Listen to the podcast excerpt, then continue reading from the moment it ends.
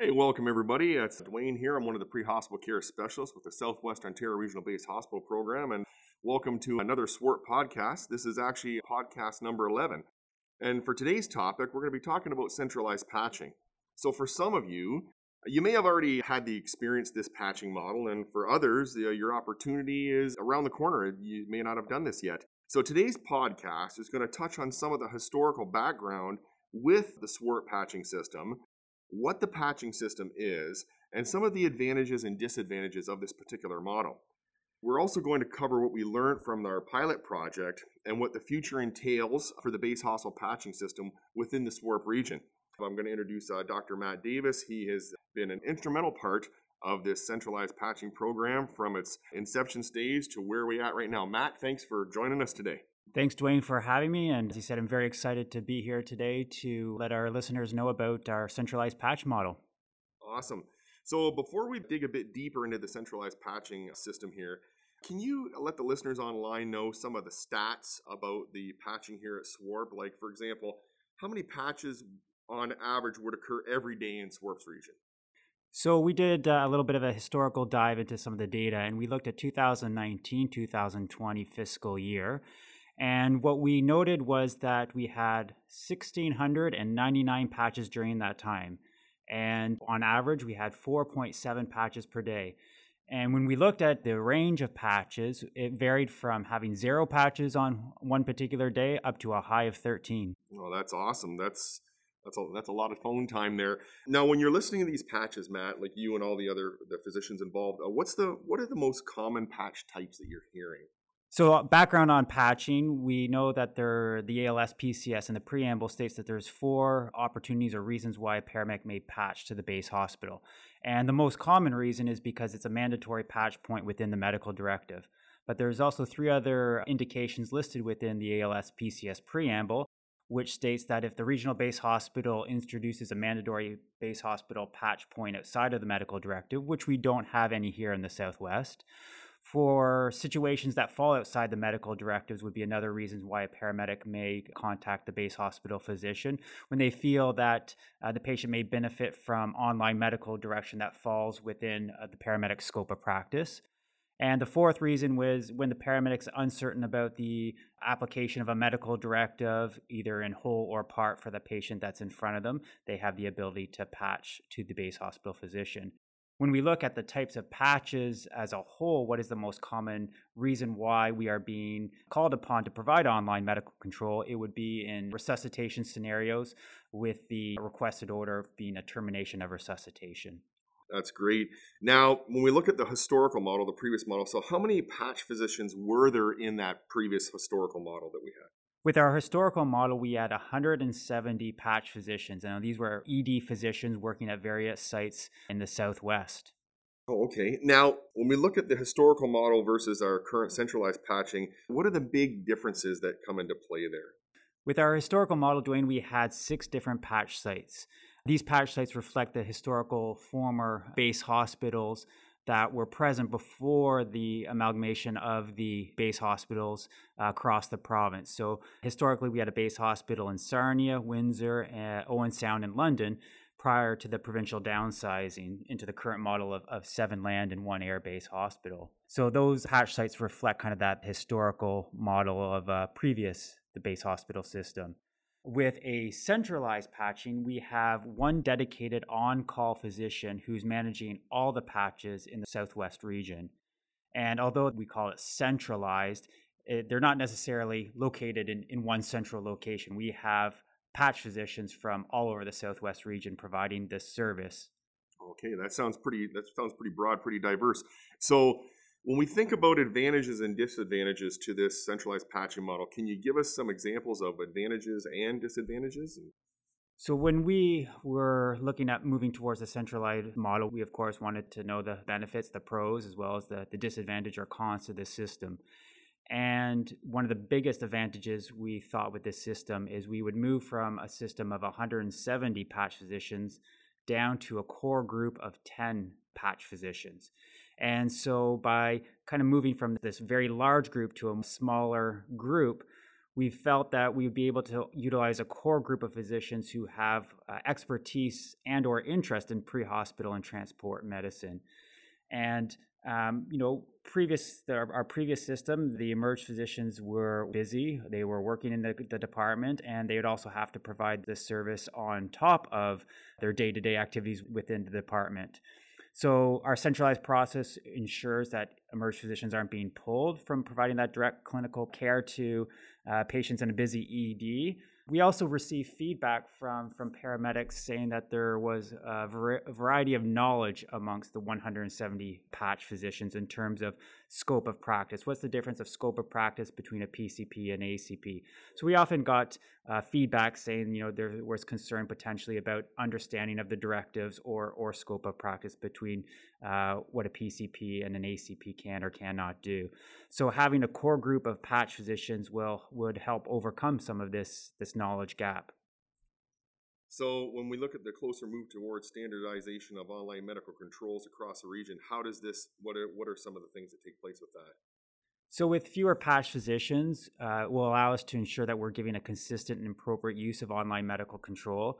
Furthermore, uh, quality assurance and quality improvement will be much easier given it's a, a smaller group that we're working with. We, as base hospital physicians, have to do yearly uh, medical, medical education related to this service that we provide. So, having a smaller group will help us really tailor and focus our CME on the needs of the base hospital physicians in a yearly process. But we've actually gone from yearly, now we're going to have actually quarterly CME for our base hospital physicians. Well, that's awesome, Matt. So, what do you see, if any, is there any impact on pre hospital care? So, we surmised and have also found that the on call patch physician tends to remain on the patch longer than when they would be working in a busy emergency department. Thus, the more opportunity provides support or advice to the paramedic who's patching. And furthermore, we really believe that the on call patch physician may have an overall better understanding of the medical directive, scope of paramedic practice, and thus allowing for improved patient care. Okay, well that's good. And I mean, and with as a result of that, what kind of impacts do you foresee or that you know of that are taking place with paramedics as a whole? We again thought that as time progressed, that the paramedics may become more comfortable patching, given it's a smaller group of patch physicians that they will be interacting with uh, for medical control as opposed to some regions. If you're patching to London, there was 80 or so patch physicians that you may be, be speaking to. Now that number has gone from a high of 80 down to 10. So we also have more exposure of our, our SWORBHP medical directors to frontline paramedics. Again, very difficult to have that face-to-face time with over 1400 paramedics in the southwest so at least this allows us to have you know a bit of phone time speaking with paramedics in our region as well and the paramedics themselves may have more confidence in the patch physicians, given we've selected physicians that have more expertise and, and confidence in providing online medical control. That sounds really positive. Now, do you see any, uh, like for the in the future down the road, do you see any uh, preparation? Do you have any needs that have to be taken care of?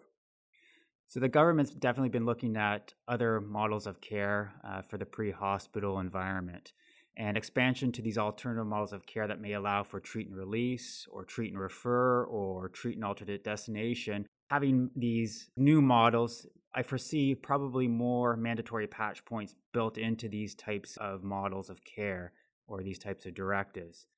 Uh, and this may involve more in depth online medical control, resulting in longer patches.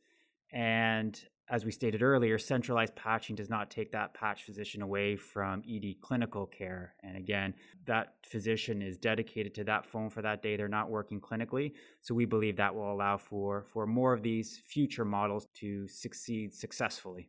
Awesome. Yeah, there's a lot of good advantages there. Now, how about any disadvantages? Do you see anything that could pose difficulties or a negative impact? And if so, what are what do you think those are?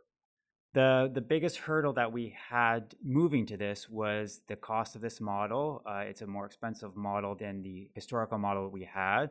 So there was the, the need for funding this model, which can be seen as a potential barrier or disadvantage. It's a more expensive model.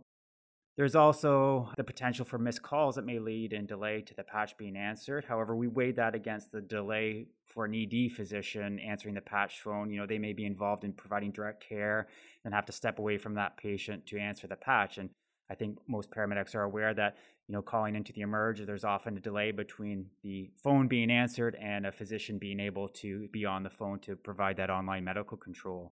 There's also, uh, we've got some feedback too about the loss of the pre hospital and transport medicine exposure for the majority of current patch physicians. So, you know, we again, we had 170 patch physicians who were providing the service, and, and now they will no longer be providing that service. So they will lose that kind of exposure that they did had. But again, that needs to be weighed across the region, and some emerged physicians may only answer the patch phone a, a handful of times through an entire year. We've also heard from paramedics the, the concern about the loss of that local relationship between patch physicians and a, a paramedic. But it, it should also be noted that the majority of our paramedic services within the Southwest uh, do not have access to that local relationship with with patch physicians. You know, they're utilizing patch physicians at sites that they will they will never bring their patients to. Right, right. Well, Matt, it sounds like from what you described there, the advantages far outweigh the the disadvantages. There, it sounds pretty positive. So when we think about this patching system compared to the, the historical model, what was the what were the big reasons for like the change? What was the impetus to change that current model? So moving to the centralized patch model has always been something that we wanted to do here at SWORBHP. The biggest barrier again was the funding for it, which prevented us from really moving forward with it. However, two more recent developments really made us focus again on, on moving towards the centralized patch. And the first um, was the COVID 19 Auxiliary Directive. When this directive was developed um, prior to us really having any idea of how the situation would unfold here in the Southwest regarding the impact COVID 19 would have on our, our emergencies, our hospitals, and the pre hospital environment. The thought was that uh, if this directive went into play, it was one of the first treat and release type of directives that would, would be in play.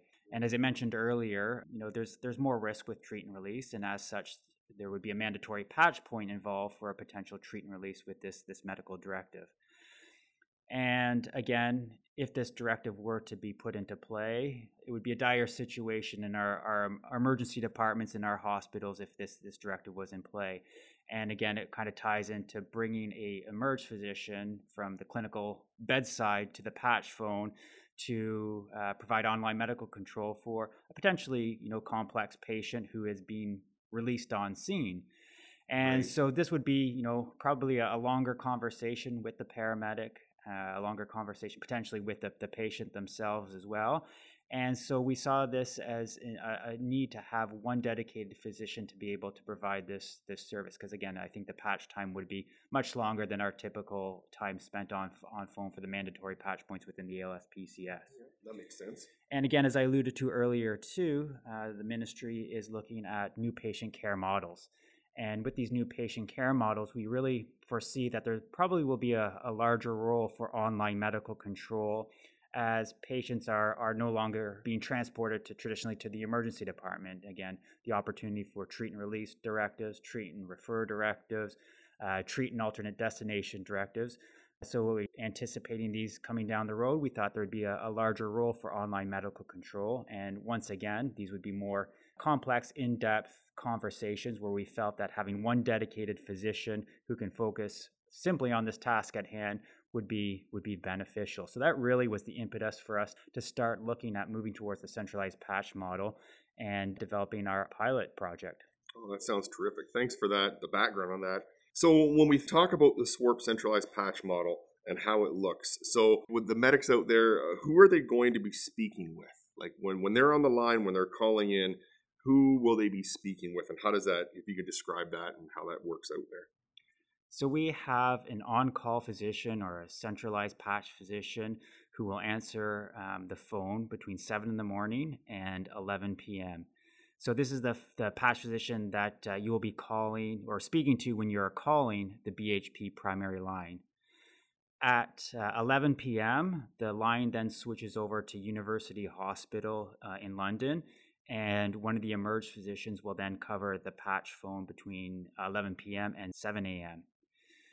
The BHP secondary line uh, is Victoria Hospital, an emerge doc who's who's working on shift at Victoria Hospital in London, and this is our 24/7 backup line that is to be used if the BHP primary cannot be reached.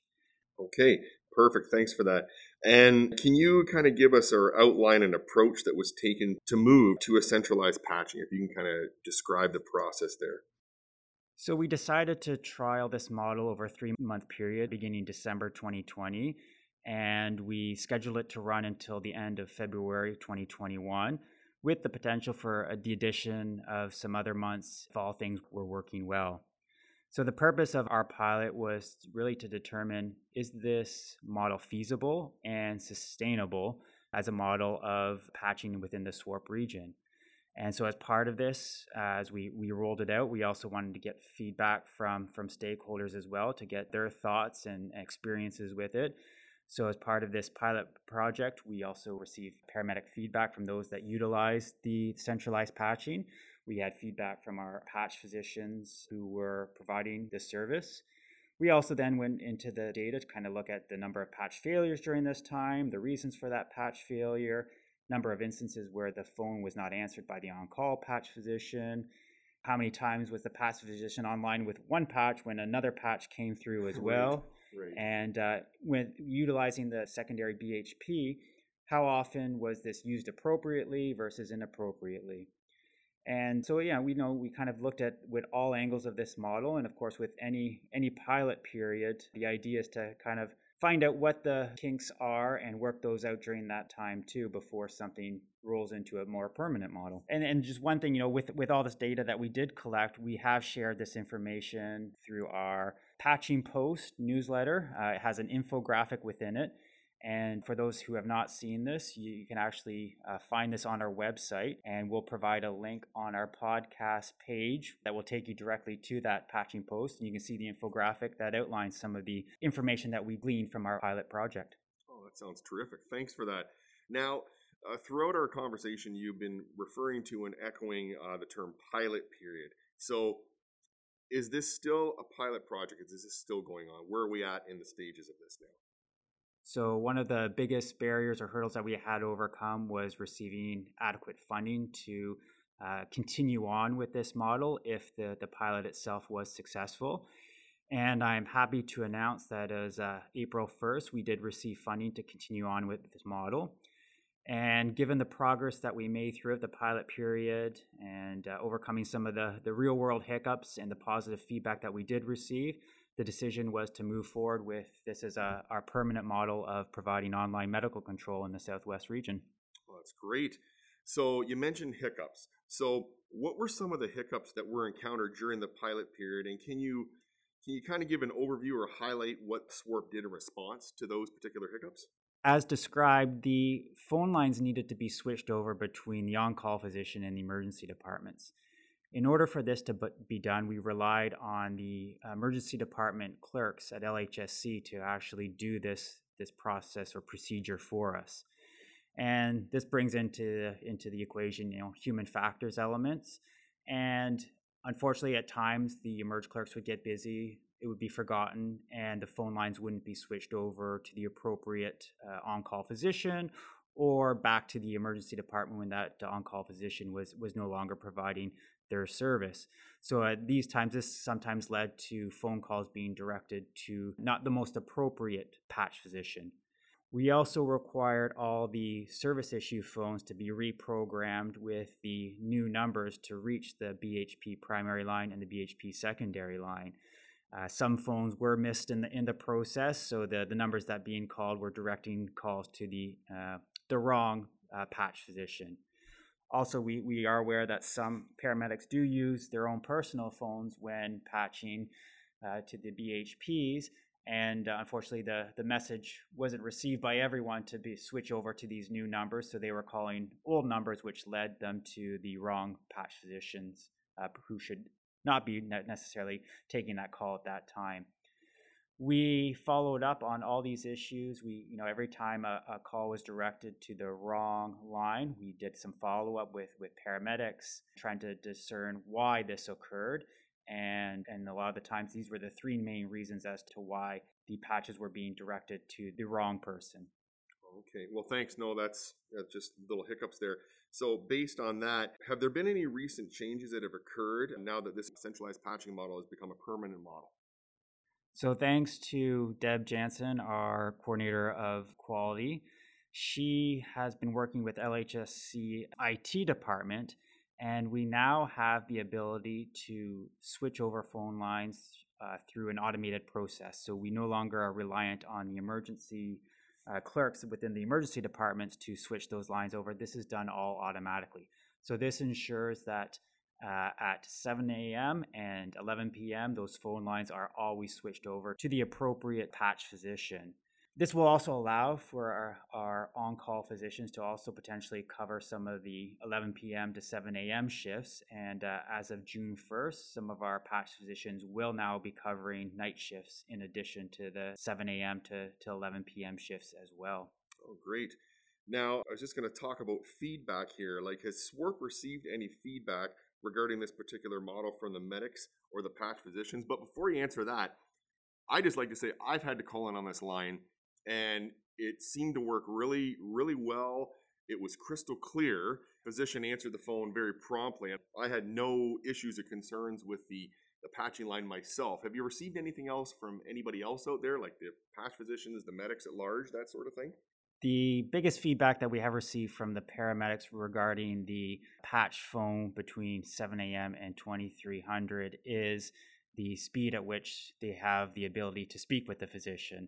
With our historical model, the patch would be made, it would be answered by a, a nurse who would then have to put on overhead for a physician to come to the phone and you know the physicians in the department we may be in the middle of a procedure busy with something and right. it would it would take time for them to to go to the patch phone. Sometimes there was thoughts, well, there's another physician who's going to answer it, and no one's answering it, so there was that that delay to answering the phone. So I think that's been the uh, kind of the most common feedback that we've received from paramedics who have utilized this is the speed at which they're in contact with a physician. And at the beginning, just from being a, a on-call physician, I know sometimes with they were used to that old model, and they were surprised when I answered the phone and said who I was, I was and they had asked to speak to the physician. I'm like, you are speaking to the physician because they are so used to having to speak with the, the nurse first, then the physician. Right, right. Other feedback that that we did receive from paramedics is, as you said, uh, more clear. Um, the reason for this, I think, is that you know, in terms of PPE,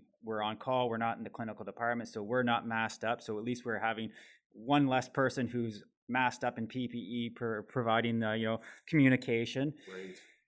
The we know historically we've often had issues with the hardware in our emergency departments. Uh, the technology is not the most up to date technology, so I think um, that's cut out that component for a large portion of the 24 hour day of, of depending lean or depending on that older technology.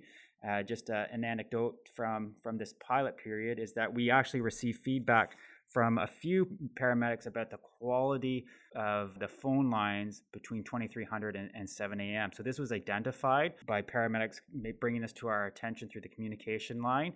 Uh, we notified CAC, the Central Ambulance Communication Center, who investigated, and there was actually a problem with the, the phone at University Hospital. And it was a relatively quick period because of this this feedback during this pilot period that we recognized that was an issue. So that was that was changed out.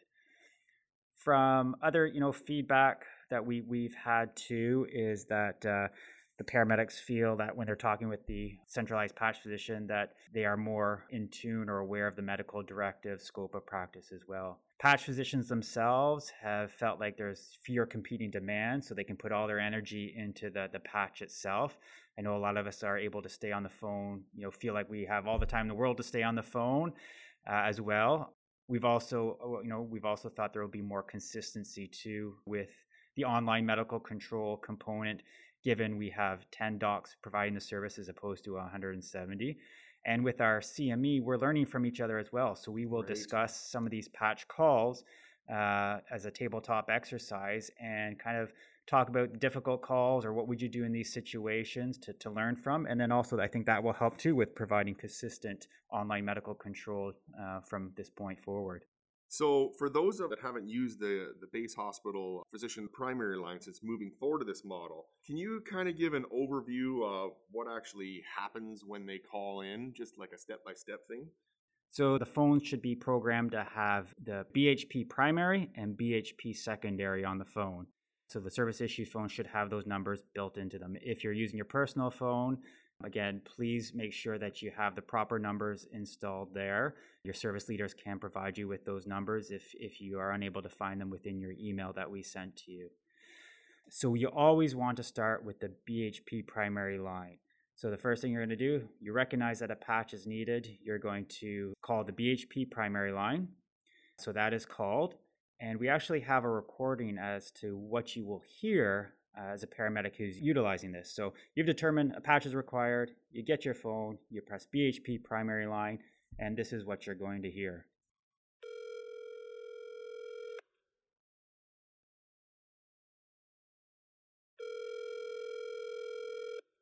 So you hear the two rings.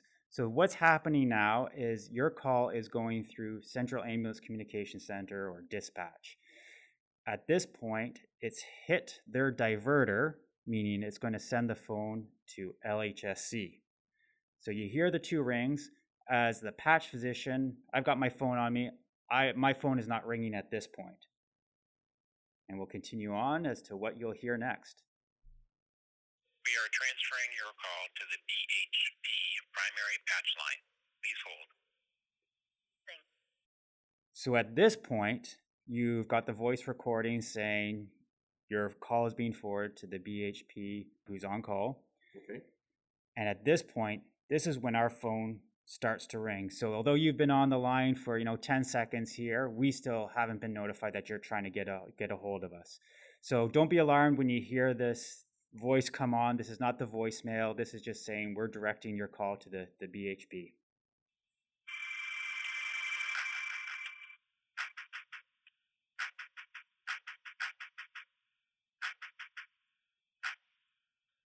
So the good old Cisco hold music. So we didn't want to have just silence in there in case people thought, oh, my phone, the line's been disconnected. So you will hear some of the Cisco music during this time. And at this point, when you're hearing this music, that's when our phone is starting to ring. And as soon as as we answer it, you'll hear this. Hello, it's Dr. Church, Base Hospital Patch Physician. How can I help? So that's basically what you will hear as a frontline paramedic.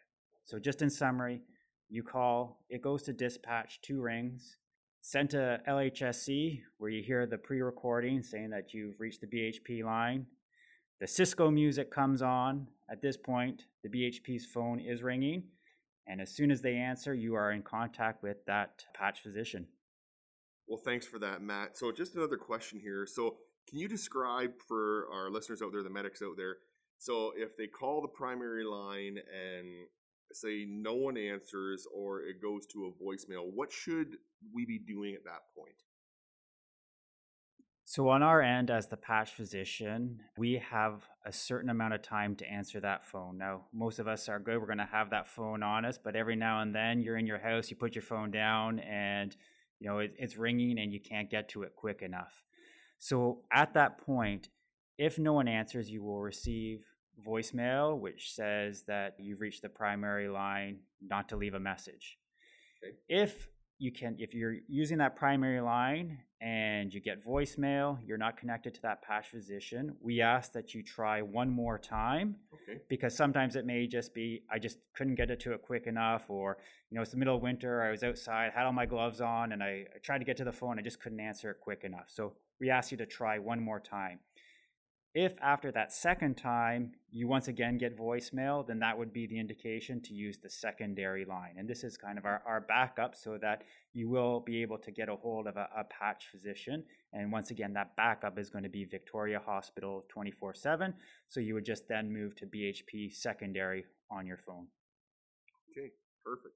Well, thanks, Matt. Uh, that clears up a, a lot of questions that are out there. That's wonderful. Thanks for explaining that to us, how that system works. Now, now that SWORBHP has adopted, uh, this is the model for patching. Uh, can you let the medics out there, the listeners, know who the centralized patch physicians are that they'll be talking to? So between 7 a.m. and 11 p.m., you'll be talking to uh, one of 10 medical or patch physicians. We have all our SWORBHP medical directors as patch physicians. So myself, we've got Dr. Sean Doran, who's the local medical director for our central services. We have Dr. Lauren Valdis, who's our medical director of education. We doctor, have Dr. Uh, Sunil Mehta, who is our local medical director for Grey and Bruce, as well as Dr. Paul Bradford, who provides the local medical director services for Chatham Kent, Essex, Windsor, Lambton, Huron, as well as Perth. From our former Windsor patch site, we have Dr. Don Levy, who's a former medical director uh, for pre hospital care in New Brunswick. We also have Dr. Tony Mariano, who is a member of the trauma team, uh, also provides critical care uh, coverage and uh, is involved in the armed forces. And he's been heavily involved in pre hospital education as well. From Owen Sound, we have Dr. Don Eby, who was our former local medical director for our northern services. And in London, we have Dr. Mary Fotheringham, who has done some elective time during her residency in uh, EMS and pre hospital care, and also provides pre hospital event medicine coverage. Uh, we also have Dr. Carolyn Church, who's a physician out of uh, St. Thomas General Hospital, who was a volunteer EMT while living in Vermont and does a lot of uh, ED coverage in smaller communities and rural uh, communities. Oh, that's good. So these are a lot of familiar names that we have here. Another question for you. So some feedback has been regarding um, the use of patch physicians for destination decisions. So uh, can you provide the approach that uh, our patch physicians will take uh, regarding these calls and the rationale as to why? As part of our planning process, we identified that the historical use of BHPs for destination direction would be a change with this new patch model. As the destination policies have been developed over the years for multiple services within our region, we've seen a decreasing number of patches directed toward BHPs for destination decisions. But there still remains some historical reliance on BHPs to assist with this.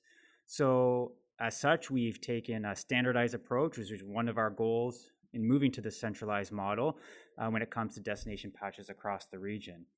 So, from a legislative perspective, as per the Ambulance Act and direction from um, the Emergency Health Regulatory and Accountability Branch, uh, BHPs, we cannot direct ambulance traffic to specific hospitals. And so, in order for us to remain compliant with the legislation, our BHPs will direct paramedics to follow their destination agreements. If for some reason the situation is not covered by a destination agreement, then they're going to advise you to follow dispatch's direction or proceed to the closest hospital. It really needs to be recognized that uh, ambulance direction, um, or sorry, ambulance destination, is not a medical order and thus we as physicians cannot by law direct ambulance traffic. This really falls outside our scope of online medical control. We have some of the most robust destination agreements in the province, in my opinion. And I know that our, our local medical directors and myself and a program manager, we're always reviewing the, the destination agreements along with the, the services and hospitals to ensure that we are getting the, the right patients to the, the correct sites. I'm aware that you, as frontline paramedics, can be put in front of the firing squad when you arrive in an emergency department, and for whatever reason, that emergency department deems that the patient who has been appropriately transported to the correct site is not appropriate for that emergency department. And a vast majority of times, these complaints are not always based on what is in the best interest of the patient or the patient population.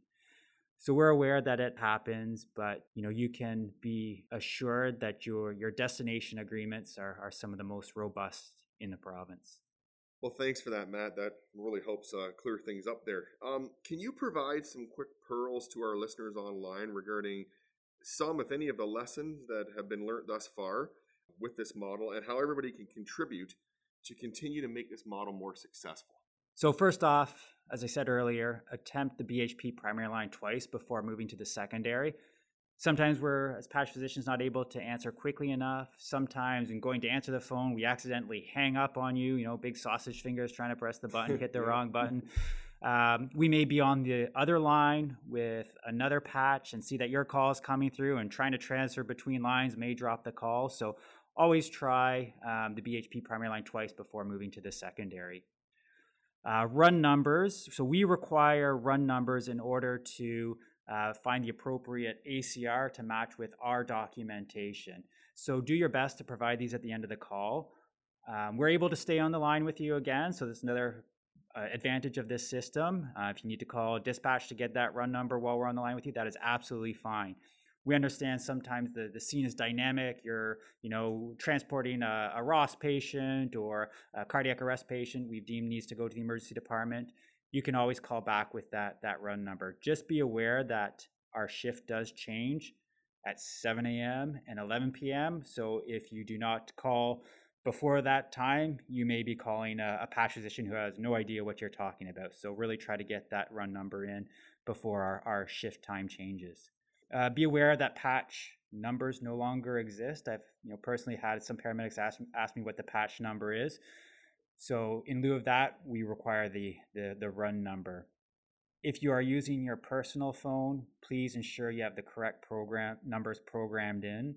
We sent memos from SWORBHP with these numbers a few times. Your service leadership should also have these numbers, so please approach them if you are unable to find the, the numbers that we have sent you. Your patch physician may take some time to discuss the case with you or debrief or explain some rationale behind their decisions. You know, I've utilized this when, when paramedics have called back with patch numbers uh, just to, to kind of go over the case or even for my own interests, follow up on, on what transpired with the rest of the call that I had been involved with. So uh, we're also more likely to stay on the phone longer with you um, rather than having you call back during a call as well. I've been on the on the line saying, nope, go ahead and do this. I'm going to stay on the line for the next five minutes. We'll see how things go and we'll pick it up from there. If you do use the secondary line, please do not be offended if the patch physician asks you why the call was directed to them. This is another part of the safety net that we've asked them to inquire about why the secondary number had to be used. So they're writing this on their patch sheet so that when we do follow up with the call, we are just aware as to why you use that, that secondary line. For instance, if the primary line failed twice, you tell that secondary patch physician who's answering the phone, well, the reason I called is I called the primary line twice, couldn't get a hold of the doc. They'll write that down. It makes just kind of the, the follow up much easier.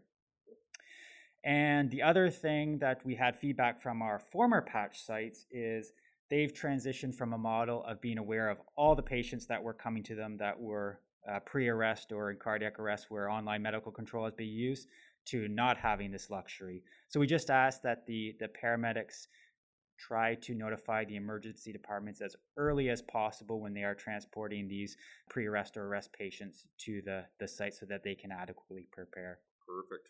Well, thanks for that, Matt. So it seems that the move to uh, the centralized patching has been an enormous undertaking with lots of moving parts involved. Uh, it also appears that overall it's been a huge success uh, for the Southwest Ontario Regional Base Hospital Program, and it also meets um, the mission that our organization uh, has, which is to facilitate the delivery of excellent pre hospital care while advancing safe practices and preparedness through collaboration and partnerships and innovation. Dwayne, I'm really glad you mentioned our mission statement as this endeavor truly meets it. There's been a great collaboration between multiple stakeholders, and my thanks goes out to them. Deb Jansen, our coordinator of quality assurance, was instrumental in making things happen and getting things done. Whenever we ran up against a hurdle, she would develop multiple solutions to that, that problem. Uh, thanks to the Central Ambulance Communication Center for supporting this endeavor, as they too provided a lot of uh, time and energy into the logistics of this project. LH- LHSCIT has uh, been instrumental too in developing the appropriate technology and built in redundancies to ensure that we have patches going to the correct physicians. To our centralized patch physicians who jumped headfirst into this, given their desire to be part of the pre-hospital care system, for your feedback to improve the system from a patch physician standpoint. Kudos to you. To our paramedic services for supporting us as we move through this venture, reprogramming all those phones, and helping us deliver the message about this model. We, we thank you for, for that as well. And of course, to our frontline paramedics and end users of this model, thank you for your feedback, both positive and constructive, of how to make things even better. Thanks for your patience as we got this model up and running. Yes, there are definitely hiccups along the way, which we expected, and thank you for putting your trust in us that we would rectify these these issues. And uh, understanding that the purpose of this whole pilot period was to identify what worked, what didn't, and what needed to be fixed. And sometimes you can't anticipate what these hiccups are going to be until you actually implement uh, your plan. And so this is the whole purpose of the pilot project. And uh, thank you for helping us make it uh, a success. For those who uh, remain skeptical or still doubting that this is a, a more advantageous model, I just ask that you keep an open mind about it. For sure, no model is perfect, and I'm not saying that this is the perfect model, but we're continuing to fine tune it and make improvements. Overall, we feel that this model is right for the pre hospital care system now and for the future. And Dwayne, thank you for today. It was exciting to have this opportunity to talk about centralized patching. As you know, it's been very near and dear to my heart getting this up and running. And so I'm very pleased to be able to provide more information to our paramedics in the region about this through our podcast here today. So I look forward to talking to our paramedics in the Southwest region uh, one day during my role as a patch physician. That's awesome. Well, thank you for joining us, Matt. Really appreciate it. And just a reminder to our listeners online, you can find a Patching Post newsletter. It's on our website, and the link can be found on the uh, podcast webpage. So thanks for joining us, everybody. Take care, and we'll talk to you soon.